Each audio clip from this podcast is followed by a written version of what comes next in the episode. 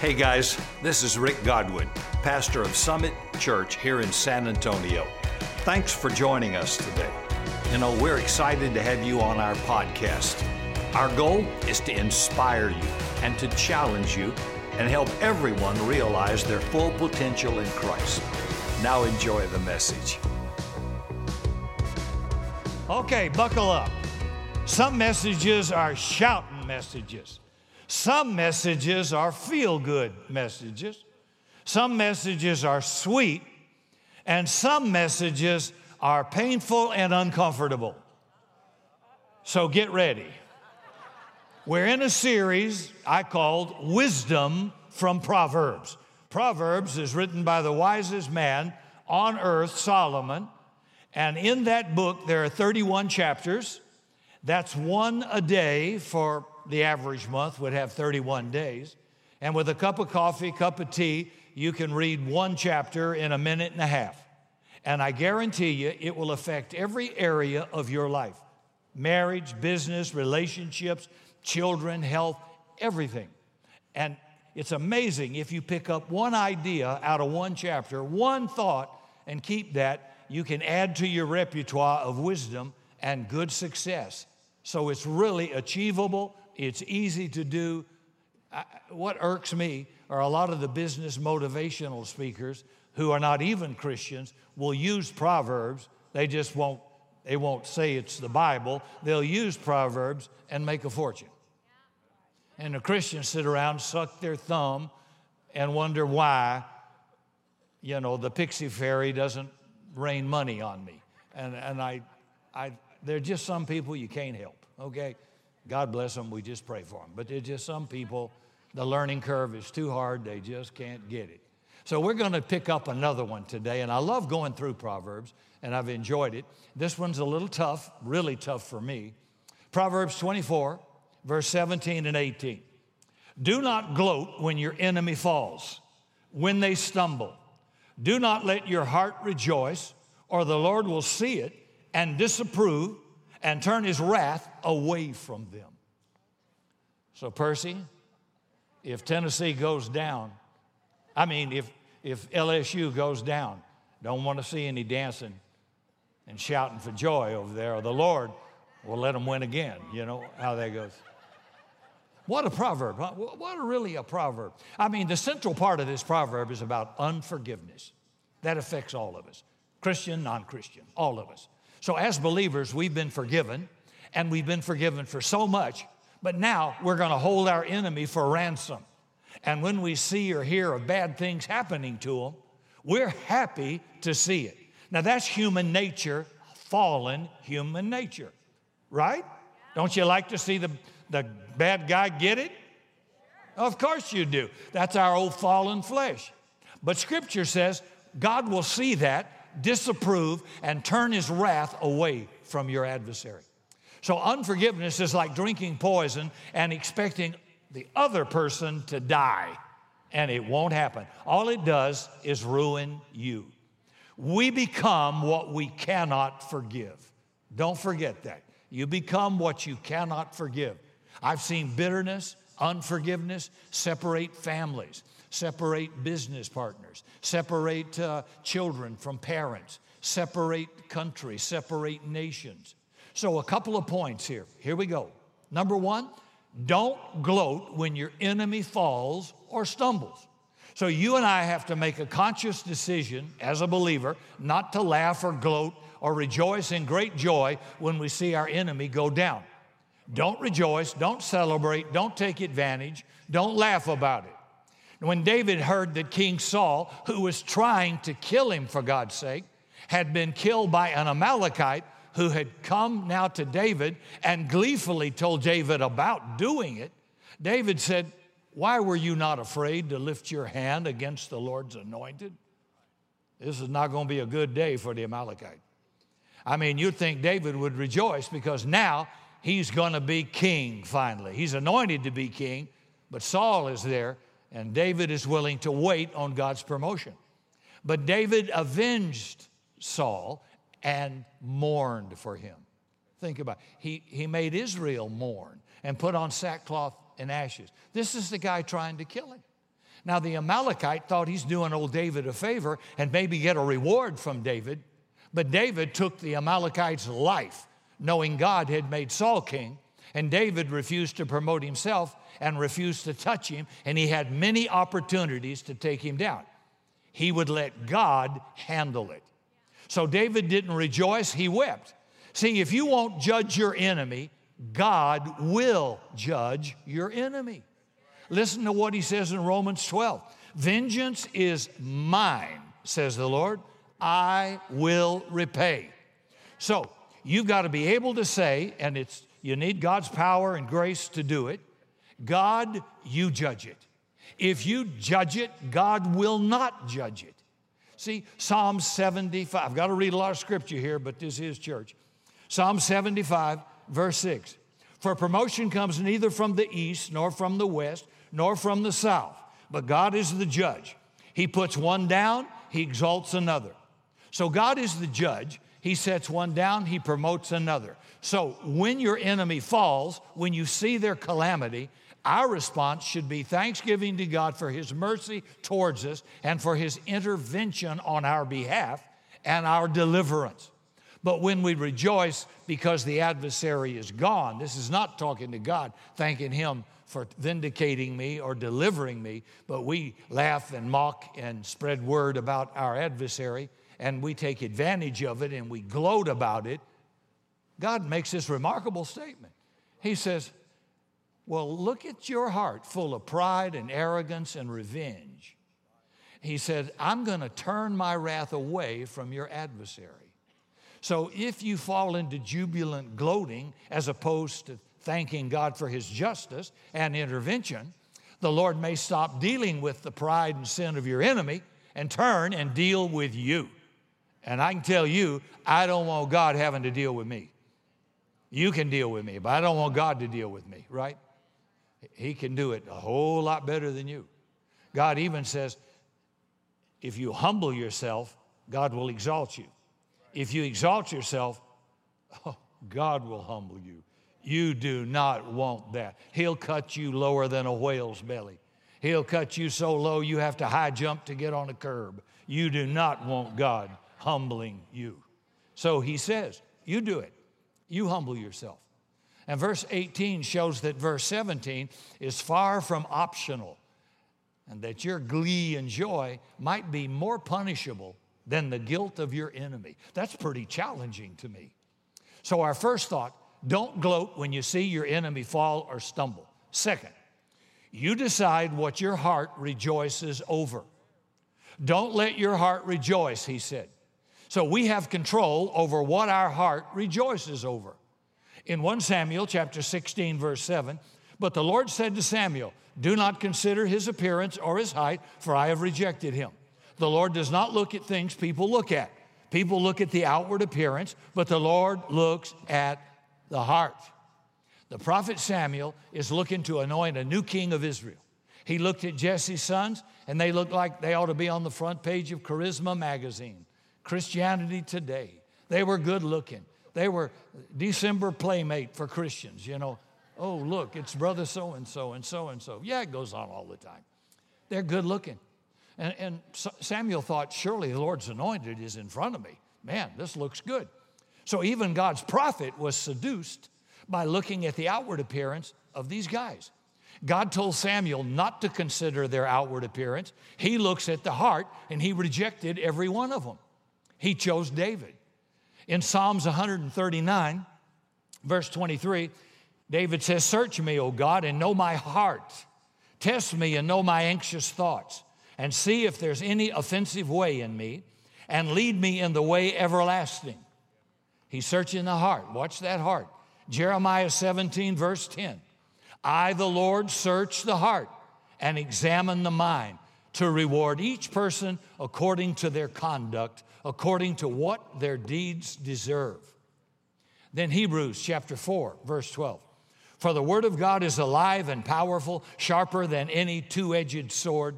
It penetrates even to dividing of soul and spirit, joints and marrow. It judges the thoughts and attitudes of the heart. So God says, don't let your heart rejoice when your enemy stumbles or falls. Jesus said in Matthew 5, verse 43, you've heard it said, love your neighbor and hate your enemy. I used to go to that church when I was young. But I tell you, he says, love your enemies and pray for those who persecute you, that you may be children of your heavenly Father. He causes his sun to rise on the evil and the good, and he sends rain on the righteous and the unrighteous. Here's another one, Proverbs 16:5. The Lord detests all the proud of heart. Be sure of this, they will not go unpunished. The Lord detests anyone with pride in their heart. Be sure of this, they will not go unpunished. Now, when I deal with this unforgiveness, God is trying repeatedly to get you to listen, to say, do you get it? If you'll let this thing go, I'll do the work. I'll do the vengeance. Vengeance is mine. I will repay in my time, in my way. Let me tell you something. At this age, I've lived to see this happen in people's lives, and God can wait years at the most critical moment in time of somebody's life, in the most embarrassing moment, and drop the hammer. You can't do that. When you get revenge, God says, let me do it my way. And our problem is wanting to think, you won't do it good enough. I mean, I really want you to burn them, Lord. Yeah. Now, I'm an alpha male, and there are many in this room too. And I got to tell you, it takes God's grace almighty for me to obey this. It really does.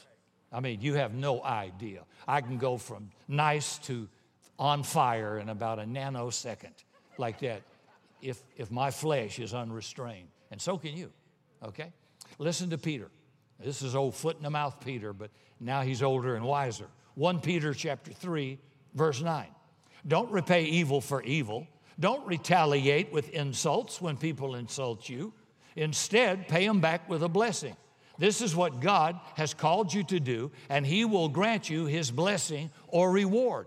God says, I'm going to do something really good for you that'll really aggravate your enemy if you'll do it my way. Now, we think about this guy, Peter, when the soldiers came to arrest Jesus, and he saw the soldiers as an enemy to Jesus, so he took out his sword and went ninja on them. And he cut off the ear of the servant to the high priest. But he wasn't aiming at the ear. He was aiming at the guy's head. He missed. And now Peter's matured.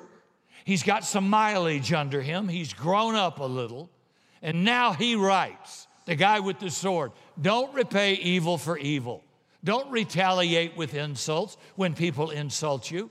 This is what God has called us to do, and he will grant you his blessing. What did Jesus say from the cross? I'll get you when I come back. No, he did not. He said, Father, forgive them, for they know not what they do. And they were spitting at him and insulting him and crucifying him. And he set the example on the cross. They don't have a clue what they're doing. Forgive them. Romans 12, verse 14 through 19. Bless those who persecute you. Bless and do not curse. Rejoice with those who rejoice. Mourn with those who mourn. Live in harmony with one another. Do not be proud, but be willing to associate with people of lower position. Do not be conceited. Do not repay anyone evil for evil. Be careful to do what is right in the eyes of everyone.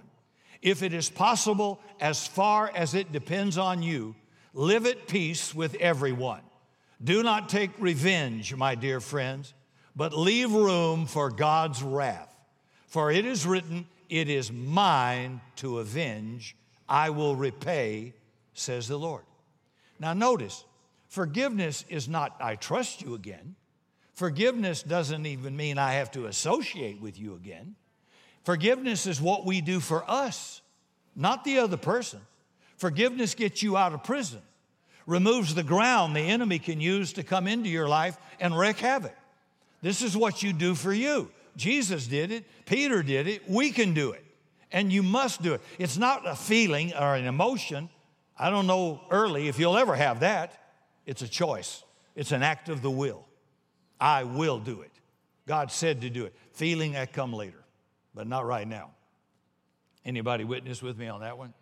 But not right now. Yeah.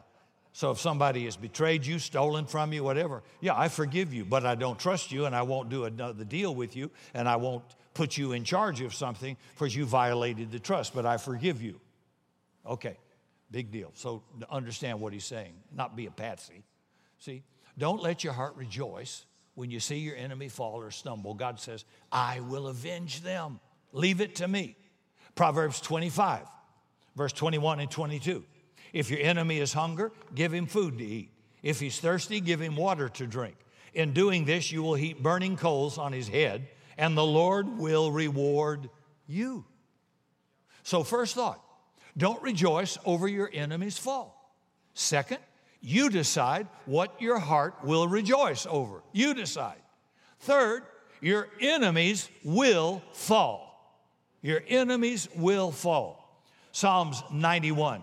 Verse 1 through 10. Whoever dwells in the shelter of the Most High will rest in the shadow of the Almighty. I will say of the Lord, He is my refuge and my fortress, my God, in whom I trust. Surely He will save you from the fowler's snare and from the deadly pestilence. He will cover you with His feathers, and under His wings you will find refuge. His faithfulness will be your shield and rampart. You will not fear the terror of night, nor the arrow that flies by day, nor the pestilence that stalks in the darkness, nor the plague that destroys at midday. 1,000 may fall at your side, 10,000 at your right hand, but it will not come near you. You will only observe with your eyes and see the punishment of the wicked if you say, the Lord is my refuge, and you make the Most High your dwelling. No harm will overtake you. No disaster will come near your tent. Man, I love that verse. 1,000 fall at my side, 10,000 at my right side, but it won't come near me. Now, God's telling you, if you'll do what He's asking you to do in this matter of an offense or betrayal or desertion or a financial impropriety or theft, whatever it may have been, God says, these are things I will do for you to protect you. Now, in 1 Corinthians 10, Paul says, let him who stands take heed lest he fall. God resists the proud and gives grace to the humble. So God is saying He'll deal with your enemies if you won't. Just say, God, you judge this matter. I'm not going to touch it. And God will deal with your enemies. Whatever a man sows, that and only that shall he reap. What goes around comes around. You can bet on it. It's just not as quick usually as we want it. But God's working on them and God's working on you.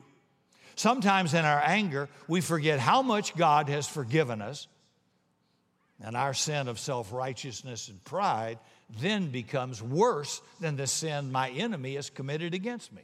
And God sees that and turns His wrath away from them. So your enemies will fall.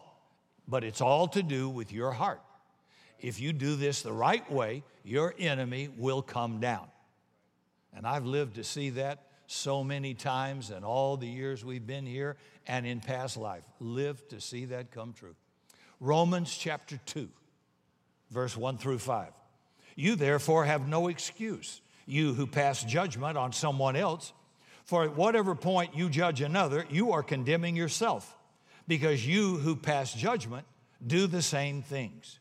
Now we know that God's judgment against those who do such things is based on truth.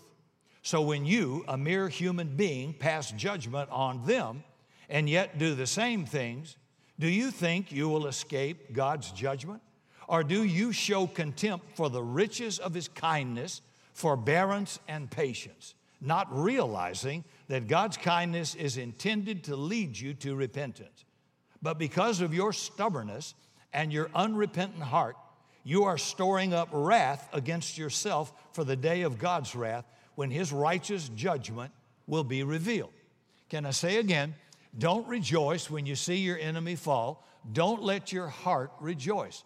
God will deal with it in His time, in His way, if we trust Him. Point number 4. God is always primarily interested in my response, your response, and He sees it. He sees my response. He sees your response. A couple of just to let you know, I don't have a charmed life. I had a Christian brother take advantage of me for $250,000 many years ago in Europe. I never got my money. I could not legally even get it back, being in Europe, so there was no righteous way to reacquire my assets, and I either had to burn with hate or I had to forgive. And I chose to forgive.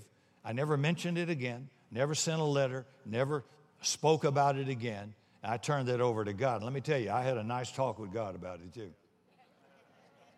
And I can tell you, in less than a year, God restored all my losses and then some. God is faithful to do it. I chose to forgive a brother. I would never do a deal with that brother. I would never want to even have company with that brother, but I forgave him. It's an act of my will, not an emotion. I had a brother sign contracts for my books to be distributed in Europe, and I didn't even know it, and I lost $35,000 in the deal.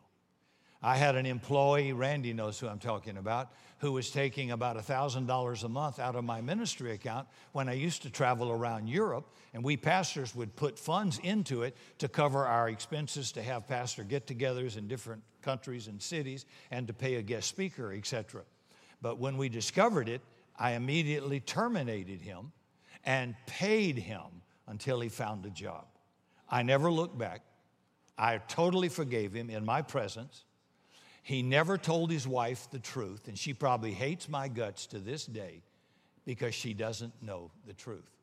And if you listen to one side, you will never know the truth. The first to plead his case seems just until another comes and examines him. Don't you ever fall for that. You'll think the husband's a serial killer if you counsel the wife. And then after you counsel the husband, you'll think she's Jezebel incarnate. It's just, you be careful. Be careful. Business people can have an employee steal from them. My friend Pharaoh over here is an owner of a business. Could have some of the waitresses or people that he trusts in handling the money to put some money in their pocket and have to dismiss them. And in that case, if there's no legal recourse to recover, and in most cases you can't, then you have to forgive and move on. I will not let your action against me hinder my life, shorten my life, hurt my destiny, or in any way control my future. I forgive you. I do it with an act of my will, not feeling. See, God is primarily interested in your response and my response. Proverbs 17, verse 13. This is a nasty one. He who rewards good with evil, evil will never depart from his house. You ought to memorize that one. If you do evil to somebody who's done good to you, God says, evil will not depart from your house. You just open the door to the enemy. Well, well, you need to repent. Say, I'm sorry, apologize. Take responsibility. The Bible puts it this way in 2 Chronicles chapter 16, verse 9. 2 Chronicles 16, verse 9. It says, the eyes of the Lord run throughout the earth to strengthen those whose hearts are fully committed to him. You have acted foolishly. You've done a foolish thing, and from now on you will be at war. So God sees everything. You don't have to help him out. He sees everything. Proverbs 15, verse 3. The eyes of the Lord are in every place, keeping watch on the evil and the good. Are you getting the message? Well, you don't know what my husband, you don't know what, yep, God says, I know very well. Job 34, verse 21. His eyes are on the ways of man. He sees their every step. Jeremiah 16, verse 17. My eyes are on all their ways. They are not hidden from me, nor is their iniquity concealed from my eyes. See, you can get on social media, you can make statements, you can hide your own guilt or whatever, but you can't hide from God. You can fool other people, you can look so nice, but God sees the heart, and you haven't fooled him at all. So God is kind of yelling at us, I see everything. God sees what your enemy does, and if you'll say, God, you judge it, God says, I will take care of it. Get rid of it. Don't play with it. Don't rehearse it. Let it go. And when you're tempted to be angry about it, pray it again. I choose to forgive so-and-so. I release them from bitterness and unforgiveness, which is damaging me, not them. Job chapter 34, verse 21. His eyes are on the ways of man. He sees all their steps. There is no gloom or deep darkness where an evildoer can hide. You can run, but you can't hide. God's got you. See, I have to trust God to judge the matter. Point five, when we celebrate or gloat over our enemy's fall, God turns his wrath away from them. Proverbs 25, verse 21. I read it earlier. If your enemy's hungry, give him food to eat. If he's thirsty, give him water to drink. In doing this, you will heap burning coals on his head, and the Lord will reward you. So when we bless those who curse us, it's not condoning what they did. It doesn't mean we have to trust them. It doesn't mean we don't have boundaries and wisdom, but it does mean we actually leave vengeance, getting even, to God. We leave it there, knowing he sees it, and if we deal with it, he turns his wrath away from them. In James 2, verse 13, because judgment without mercy will be shown to anyone who has not been merciful.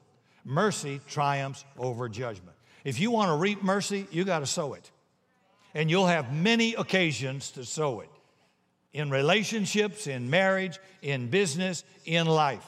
You will. Don't be people quick to judge. God is the judge. Maybe there's more to this than you know. There is always more to it than you know. My grandfather used to say, Ricky, there's always the story, and then there's the real story. All right, Job 21, verse 29 and 30. Have you never questioned those who travel? Have you paid no regard to their testimony, that the wicked are reserved to the day of calamity, that they are led forth to the day of wrath? So Job is declaring that God is just and God is the judge and God will be the one to take vengeance if you won't. And last, when God sees us rejoice at the fall of our enemy, and he turns away his wrath from them, the reason is he disapproves of how, as a believer, I'm handling it. He disapproves of my arrogance because sometimes our sin of rejoicing over our enemy's collapse is worse than their sin against us.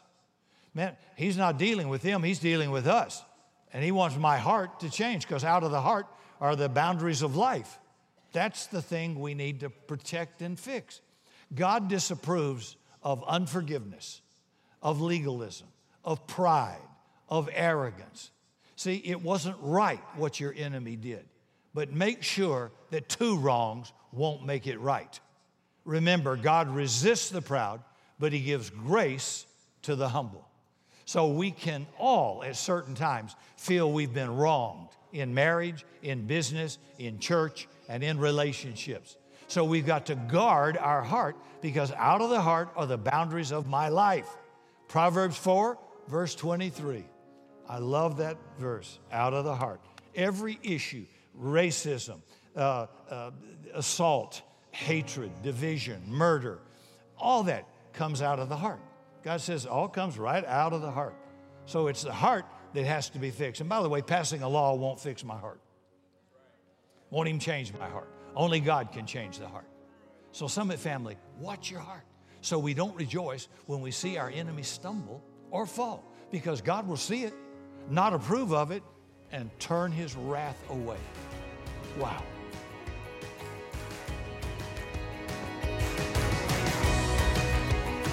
Hey, thanks again for joining us today. If you enjoyed the podcast, subscribe and share it with a friend. Follow me by visiting the links in the description. I'm praying today that God richly blesses you this entire week.